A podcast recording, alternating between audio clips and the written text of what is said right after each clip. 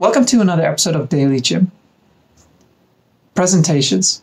Over the last few years, I've seen many different types of presentations pitch decks, sales proposals, portfolios, progress reports of how certain project is moving along. And I started realizing that many people are not really aware behind the purpose of a presentation. More specifically, for many, the priorities are mixed up. They go for style over substance, and the intent behind the presentation is to inform the other party of their accomplishments or how good they are.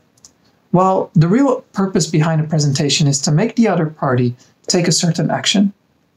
So then, if we know that that's the intent behind a presentation, how can we get to that point? How can we make something good to achieve that kind of result?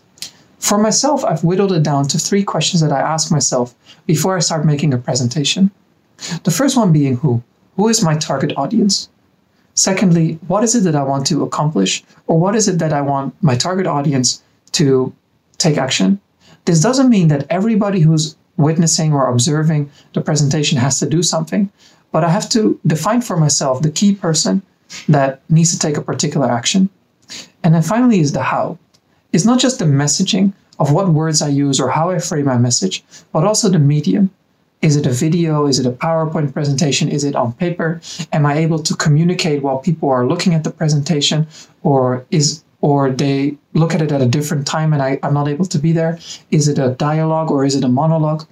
All these things make a difference because from the what and the how and knowing who, who the person is that you're trying to um, that you're trying to have them take a certain action, you can then start putting all of that together and think what gives me the highest success rate? What kind of presentation? How should i spin it? How should i put it? It's not about lying but it's about putting shining a light on the information that you feel is most beneficial to the person in order to have them take a particular action. If it still sounds a little bit unclear i try to bring make it even easier for you Think of the person who looks at your presentation or who observes your presentation as your customer, as if you're selling yourself, your idea, your business, your product to them. But it's not about pitching to them what you can offer. You need to think about it what is their need? And more often than not, especially if you're in a bigger corporation where people ask you to make a progress report or a certain presentation, they give you directions. But more often than not, many people are not good at articulating what they really want.